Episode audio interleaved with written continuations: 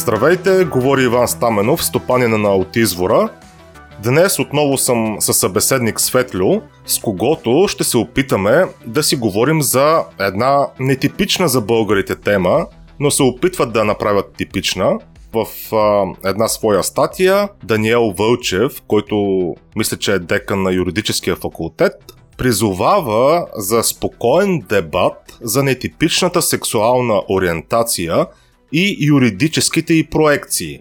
И ако си мислите, че става дума за джендаризмите, да, става дума за джендаризмите, които бяха тема на миналия месец, който беше Прайд месеца и в същото време беше доста наситен с скандали, точно във връзка с нетипичните сексуални ориентации и техните юридически проекции, като разбира се става дума за скандала между Европейската комисия и Унгария, която приема собствено законодателство, пречещо на посегателствата срещу невръстните децата и ранната им сексуална индоктринация. Здравей, Светло! Ти какво можеш да кажеш по този въпрос? Здравей, Иване! Като родител имам предвид какво можеш да кажеш по този въпрос. Това действително е нетипичен въпрос за географските ширини, в които живеем. Или по-точно бих го нарекал извратен, неприемлив, буквално безсмислен. Аз не се очудвам от повдигнатата в статията, за която говориш, тема от точно от Даниел Вълчев.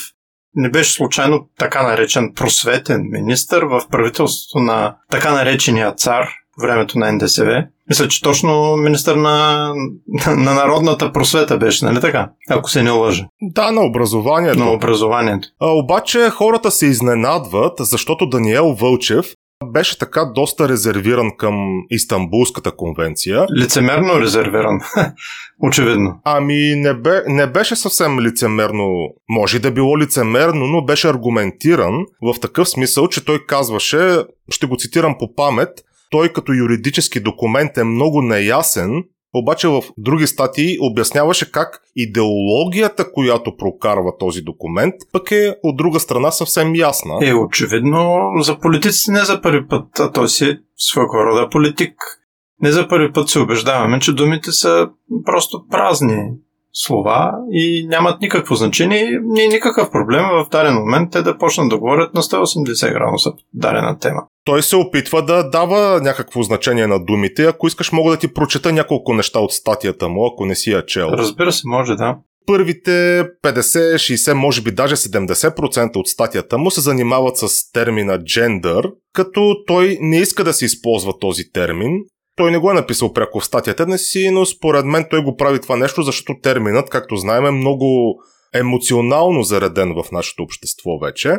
И затова ето какво пише той. Според мен този езиков еквивалент на думата джендър не бива да съдържа думата пол по изложените вече съображения и аз лично съм склонен да използвам някоя от словосъчетанията социосексуална нагласа или социосексуална роля – какво е твоето мнение за тези термини? Социосексуална нагласа, не го знам какво по-точно флага в тези термини и социо-социална роля. За мен самата идея за обличането в някакви правни норми на сексуална нагласа и още повече пък социална роля т.е. сексуална роля в социума, в социалния организъм е повече от безумно. Не, а дори отива към...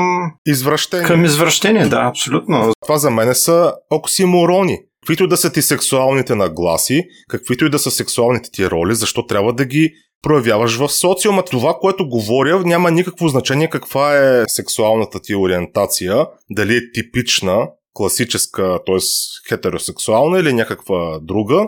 За мен е това да го демонстрираш това нещо публично е неблагоприличие. Кога хетеросексуалната ориентация или пък хомосексуалната ориентация до сега е била правно обличана? И кому е нужно и кому е необходимо това нещо изобщо?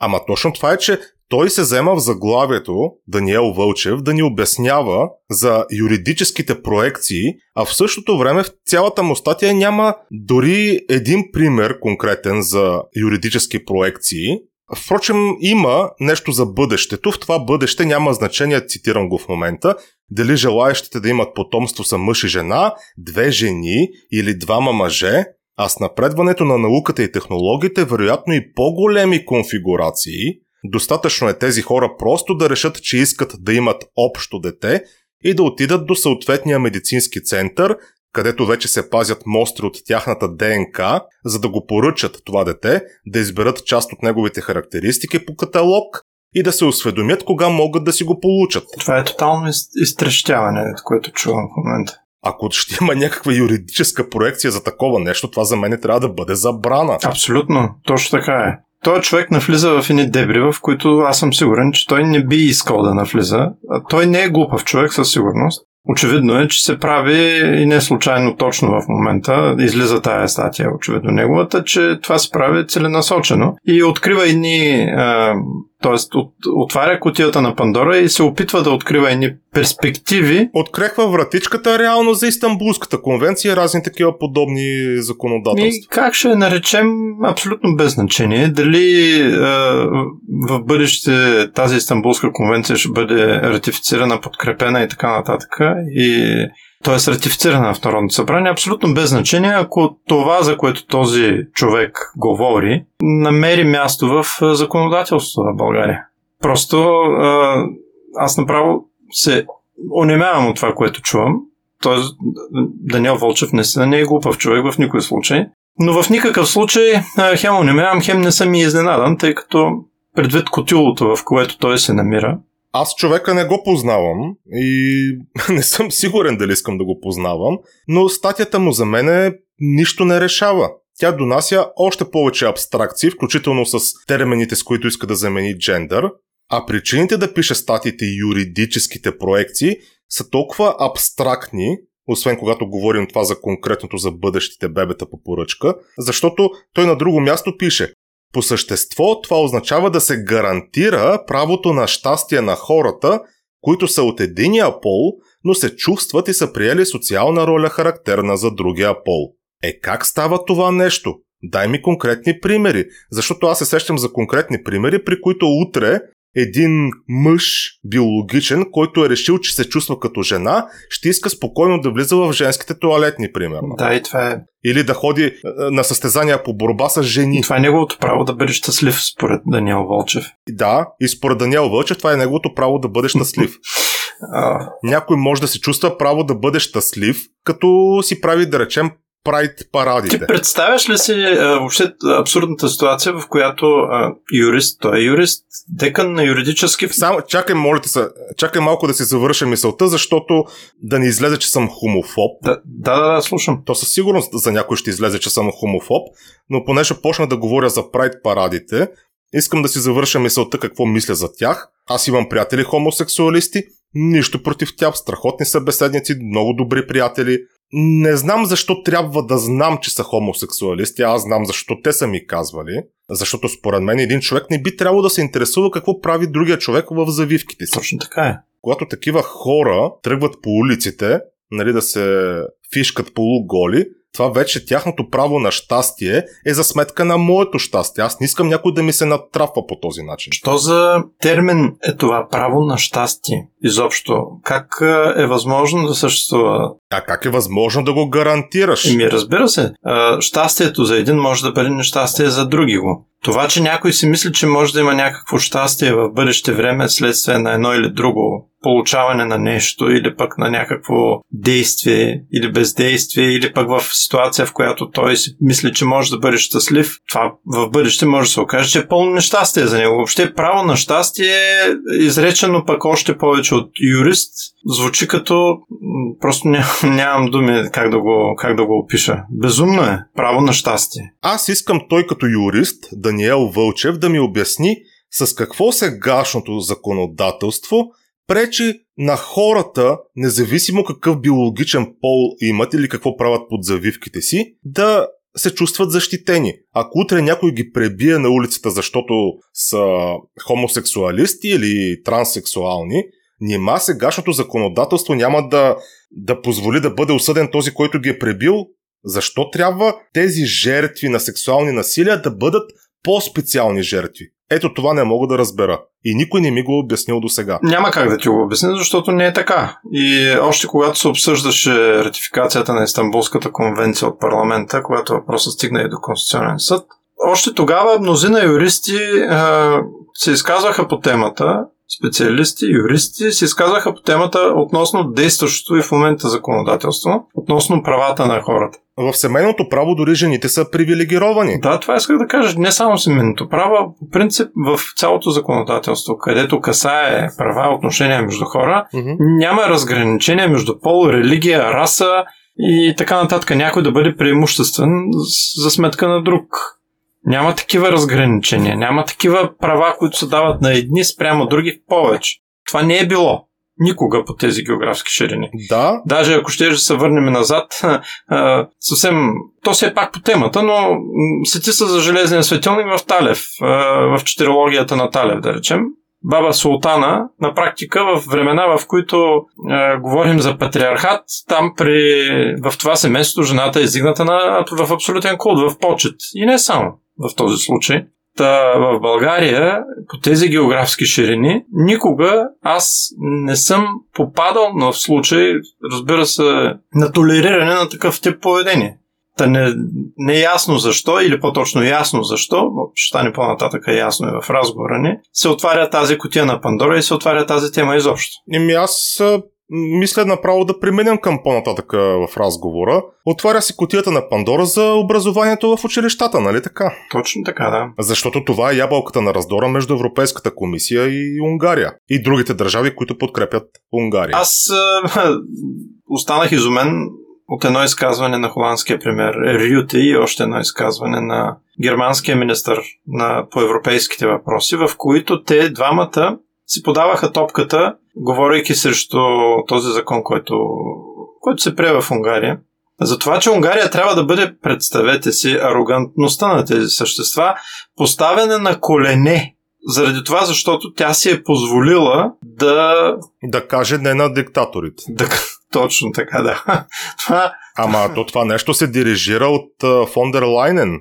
И тя имаше изказвания в този дух, как това е било недопустимо, как Европейския съюз ще да използва всичките си юридически лостове за репресии, така че да накаже непокорните. да, да бъдат поставени на колене, както се изрази Рюте. Не знам дали се дирижира от нея или просто тя е припява в хора им. Дирижира се по-отгоре. Точно а, започнахме с Даниел Вълчев и това, че той щял да гарантира правото на щастие на хората. Абсолютно същия изказ за гарантиране правото на щастие на хората използваха и Рюте и Фондер Лайнен. Е, очевидно от едно и също място им навиват бушоните. Обаче, ябълката на раздора е забраната на Унгария не на тези хора да бъдат щастливи, а да не могат да влизат при децата в училищата и детските градини, за да им пълнят главите с глупости и извращения. Да, очевидно, че всичко се тика към образованието, към сферата на образованието и възпитанието. По възможност родителското тяло, майка, баща да бъдат изключени. Знаем много добре последните години, включително на Запад, какво се случва с родителското тяло. Няма вече майка, баща, има родител едно, родител две. По възможност, не по възможност, а те направо да бъдат изключени. Аз, между другото, ще дам един пример. Той е от Холандия конкретно. А, мисля, че е показателен за какво, за какво става дума там. Например, в Холандия, предполагам, че не само там, но за Холандия специално знам, децата нямат право да напускат училище и съответно и страната нямат право да напускат по време, когато не са във вакансия с родителите си, без значение по какъв повод. Разбира се, предполагам, че има някакви изключения, като здравни случаи, неотложни помощи, медицински и така нататък, но да речем, ако семейството има нужда или по някаква причина реши, че по семейни причини трябва да освободи детето от занимание от училище и реши, че ще напусне страната, на границата могат да го спрат. Това ми беше много интересно и, нали, и буквално безумно ми звучи, защото представяш се до каква ситуация са стигнали, в която а, някакъв държавен чиновник на границата може да решава дали да спре или да пусне детето ти, когато той е с родителите си, говоря, когато е с родителите си, не, са, не само, не с единия родител, а когато е с двамата си родители.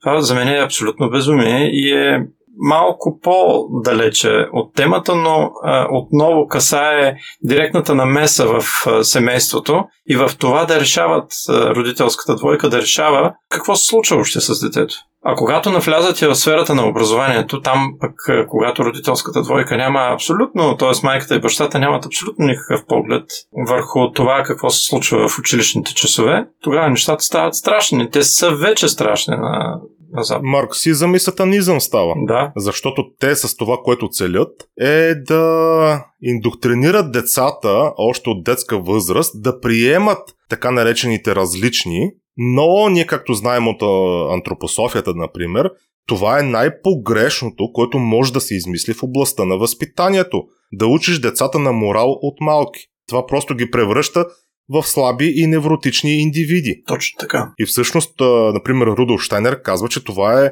в това се изразява едно от най-сатанинските същности на болшевизма. Да учиш децата от малки да се държат като възрастни. Не детето си е дете. Точно така по наше време, ако се сещаш, в... ние фанахме късните години на соцучилищата, но преди нас, особено поколенията, там, там се говореше за еднаквост на всички, за равенство между всички, за уеднаквяване. Не случайно са и униформите. И бяха униформите в този момент. Еднакви за абсолютно всички деца. Ама то това има е доктрината и на сегашните. Естествено, те не са по-различни от онези.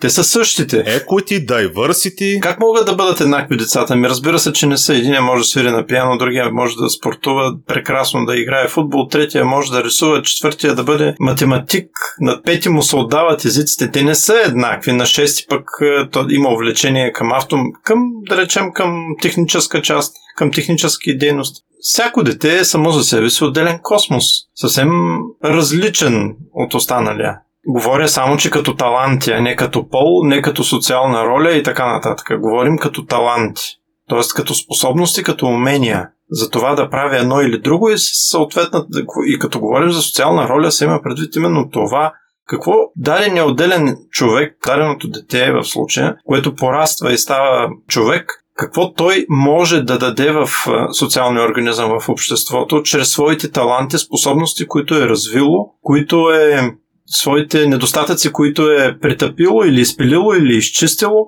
какво може да даде като, в, като, като различие, но като различие в талантите, в способностите и в уменията си. Половете са два, мъж и жена.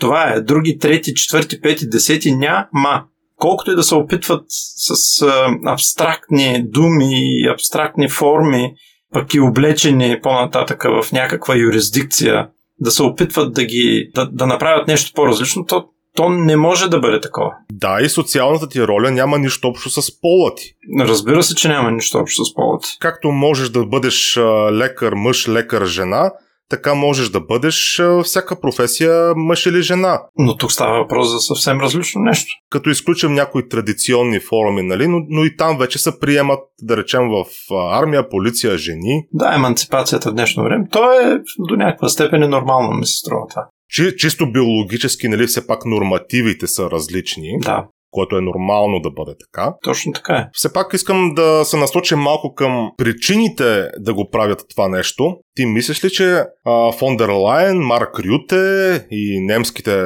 министри правят това нещо от а, простотия или от извратеност, или всъщност има някаква цел всичкото това нещо? С, така, с такава злост, бих казал, да натрапват тази идеология и на източна Европа. Защото, да си го кажем, източна Европа е против това, което се натрапва от Запада. От глупост не, от перверзия, да.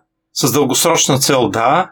Със сигурност знаят какво правят, на къде тикат, също да. И не случайно погледите им и начина по който говорят за Източна Европа да ги поставим на колене също не е случайно, тъй като в източна Европа тази поквара не е. Хората не са се оставили на тази поквара все още. Надявам се това да не се случи и надявам се наистина да дадем отпор на това, което се опитват да, да наложат тук.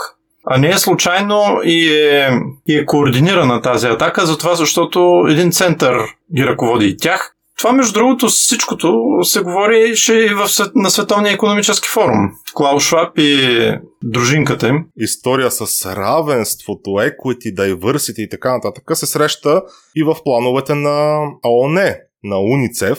Писали сме, говорил съм за тях в предишни подкастове. Ами той този импулс а, си, ако върнем още по-назад лентата, това си беше и по соц време, това, този импулс има още по корени още по-дълбоко назад от френската буржуазна революция. Свобода, равенство, братство. Само, че тези три термина, най-грубо казано, не могат да бъдат приложими навсякъде в социалния организъм. Тоест има се места, където хората могат да бъдат свободни, места, където трябва, т.е.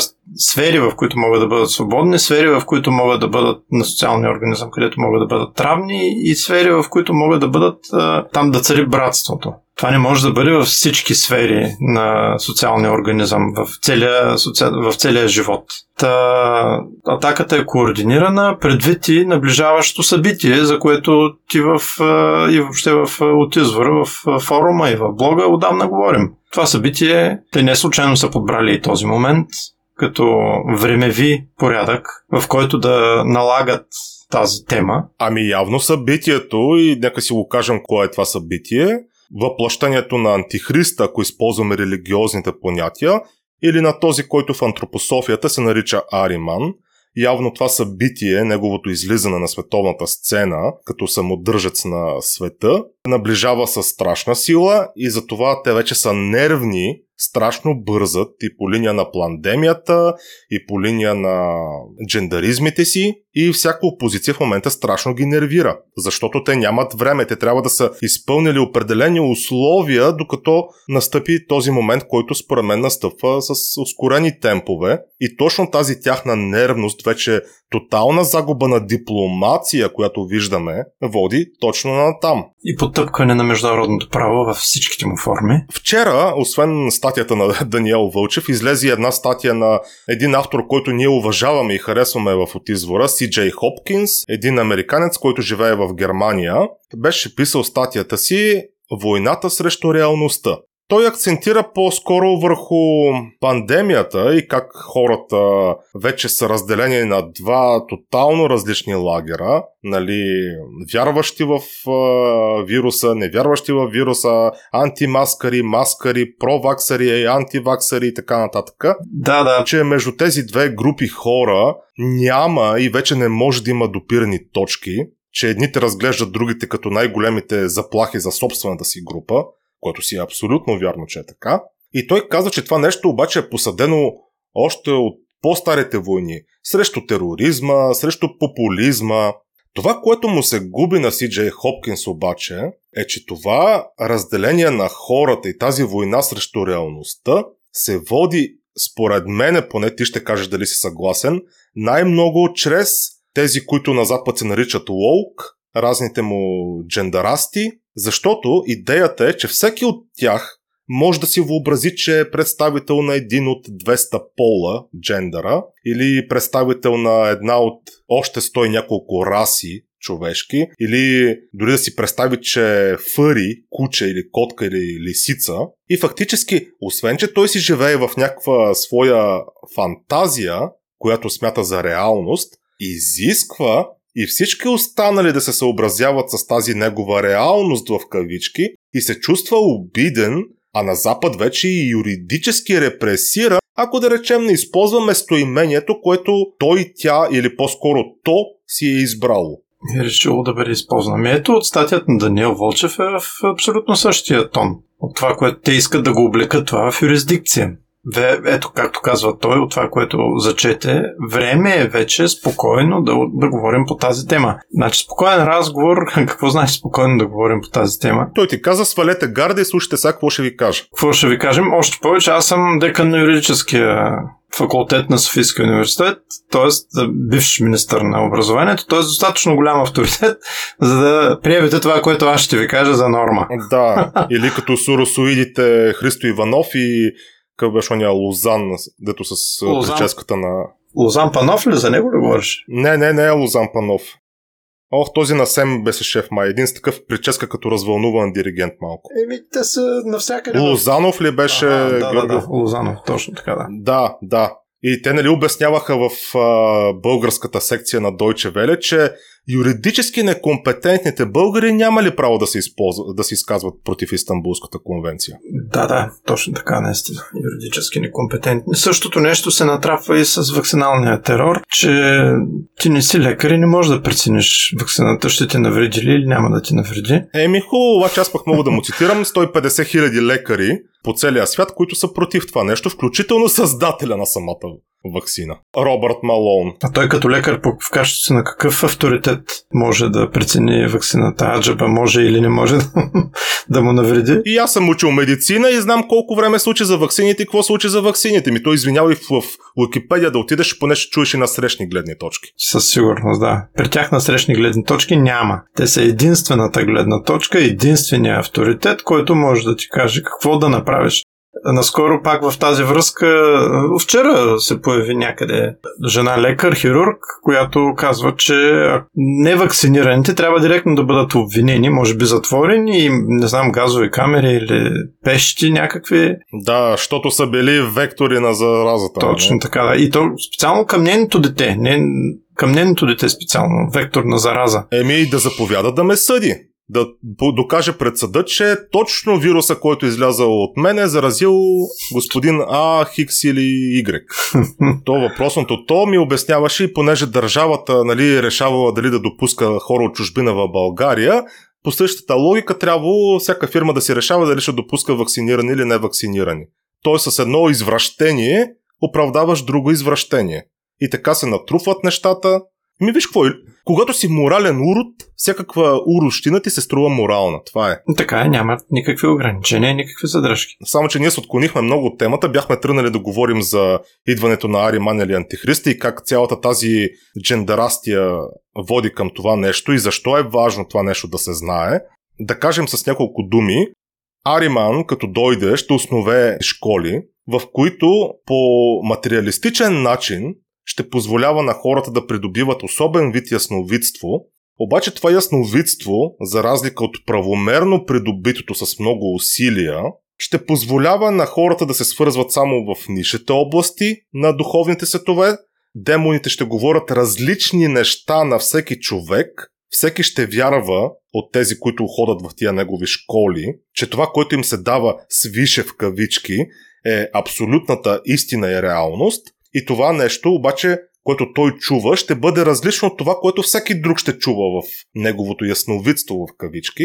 И по този начин ще се получи едно небивало разделение между човеците. И това, което води към това близко или по-далечно бъдеще, най-яркият му представител е точно това движение на LGBTQ-тата, както казахме, с техните въображаеми 100 кусор джендера, въображаеми 100 кусор раси, вече освен трансджендери, от няколко дни се говори за един британец, който вече се изживява като трансрасов защото е станал кореец. Точно така. И тоталната девалвация на историческа, биологическа, каквато искаш истина и реалност. Вече реалността и истината се превръщат в едни абстракции, където се озаконява едва ли не моята истина. Ами да, това са всъщност стой косур реалности различни. Точно за това, за което и Штайнер говори, че всеки ще вижда различна реалност от въпросните посветени в кавички, така да се каже, риманови поклонници. Очевидно натам, натам се опитват да натикат нещата. И че педофилите също имат право на щастие, нали? Ами да, да, правото на щастие за всеки би трябвало да бъде гарантирано, защото ако някой се чувства нещастен, съответно може да намери виновника за това и да го изправи пред съответния съд. На него му липсва полагащото му се право на щастие. И затова има виновен. Винаги. Този виновен, разбира се, винаги е отвън някой друг трето лице. Да, да. Точно това е религията на жертвите. Да. Даже това нещо си беше застъпено под формата на жертвите и в Истанбулската конвенция. Ако ходиш на прайдовете, самите прайдове са, защото те са жертви на хомофобии, трансфобии и не знам си какви още фобии. А това, че са самите прайдове подклаждат такива фобии и с това, че ти натикват сексуалността си в лицето. Ти го каза, това са бъдещите ариманове поклонници. И в действителност това, колкото и жалко да е, е много, много виждащо се в днешно време. Да завършим с нещо оптимистично. Предчувствам какъв ще бъде отговорът ти. Мислиш ли, че ще успеят да се наложат джендаризмите в Източна Европа, Еми- в частност в България. Ами то се вижда доколко могат да ги наложат. Това е нещо, което е много там да се опитват да го. Тук това не е от днес, не е от вчера. Очевидно не им се получава. Очевидно и такива авторитети са впрегнали като Даниел Волчев, да, който на 180 градуса се е променил мнението. Това нищо не означава, защото са мини празни думи от негова страна. Той не си е променил мнението на 180 градуса. Да кажем, че открехва вратичката и така бута през нея абстракции. Да, да, да, можем спокойно да говорим вече. Както и да е, няма значение да го оставим Даниел Волчев на страна. Но оптимистично не, няма да могат да го прокарат това тук, затова защото обществото не е достатъчно зряло. Напук на някои социолози, политолози и авторитети, които смятат, че 80% от българите са дебили по много показатели. Затова защото не може ли да формират а, своите интереси, не може ли да направят силна държава. Много пъти сме си говорили, че не е прост народ слаба държава, е прост народ силна държава, а силната държава е тирания. Значи, ако един народ допусне държавата да стане тиранен, то очевидно не може да се каже, че това е народ, че е силен народ, условно така да го нарека. Да, и като под държава разбираме основно законодател. Именно законодател. И точно простите народи са тези, които са най-прогресивните в кавички които допуснаха да им отнемат а, деца, защото примерно единия родител е отказал да носи детето маска или пък а, защото отказва да пуска детето си на училище, където го учат как да мастурбира и как е добре вече на 11 години да прави аборти. Та така. Това, което се случва и с Унгария, и с а, Чехия, а и тук също. А ти запознат ли си българската позиция по този въпрос с Унгария? Ние подкрепяме ли Унгария или подкрепяме Фондер Лайнен и Рюте? Всъщност няма ясно изразена позиция. То няма и кой да я изрази, защото нали, в момента така или иначе няма действащо правителство. Има някакво служебно правителство, което се занимава с някакъв, някаква форма на популизъм. Но по тези въпроси не съм чувал някоя официална позиция да е изказал. Разбира се, има такива политически партии, които са яхнали вълната на, на техния популизъм и т.е. отстояват, така да се каже, трупат някакви еквиваленти точки спрямо избирателите си и подкрепят, подкрепят позицията на Унгария и на Чехия. Говоря за ВМРО и там патриотичните формации около тях. А разни такива като да, България тактично си мълчат за сега. За сега, да. Те са поддръжници на ЛГБТQ общности и на техните стремежи. Да, то е ясно какво, какво биха направили, ако имаха законодателна възможност. Ами, аз не мисля, че има такъв народ далече от тази идея също, между другото. Те биха направили това, което им бъде снесено и казано. Не мисля, че те биха се възпротивили на нещо такова също. Политическите формации и официалните институции, айде да не стигаме до там, но политическите формации единствено чрез популизъм могат да използват темата по никакъв друг начин. Но сред народа или сред хората масово това не се приема. Тази идеология не се приема и аз съм сигурен, че тя няма да се приеме. Наистина вече за завършек бих препоръчал на всички родители да се интересуват какво се предподава на децата им. Защото това вече се случва, опитват се разни НПО-та да влизат през задните вратички на училищата и да го правят без да е законодателно уредено това нещо. Да, така е. Родители, бдете и не се свинете да се намесвате тогава, когато е необходимо за това. Даже трябва да бъде дълг на всеки родител да се намесва в училищата, в образователната сфера, тогава, когато види такова попълзновение. Без никакви скруполи. И защитавайте учителите, които се опълчват на това нещо. Точно така подкрепям напълно с две ръце. Еми, благодаря ти, Светло, за поредния интересен разговор. Аз също ти благодаря, без подготовка, съвсем импровизирано. Еми, импровизирано пак, но мисля, че добре ни се получи. До скоро! До скоро, до нови срещи!